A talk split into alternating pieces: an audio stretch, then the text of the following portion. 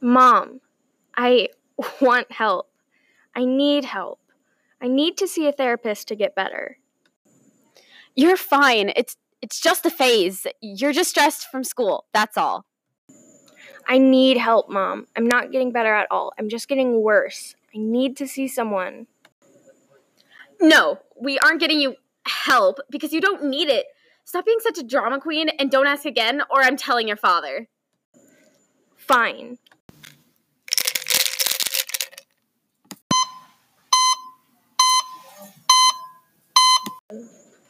We should have helped them.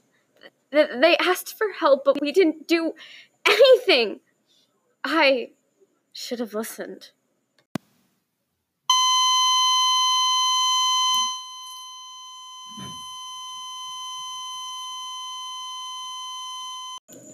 This is suicide.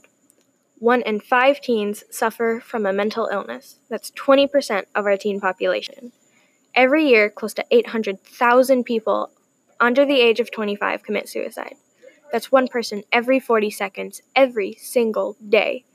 It's the second leading cause of death for people between the age of 15 and 25. Only around 40% of the people who have a mental illness actually get help.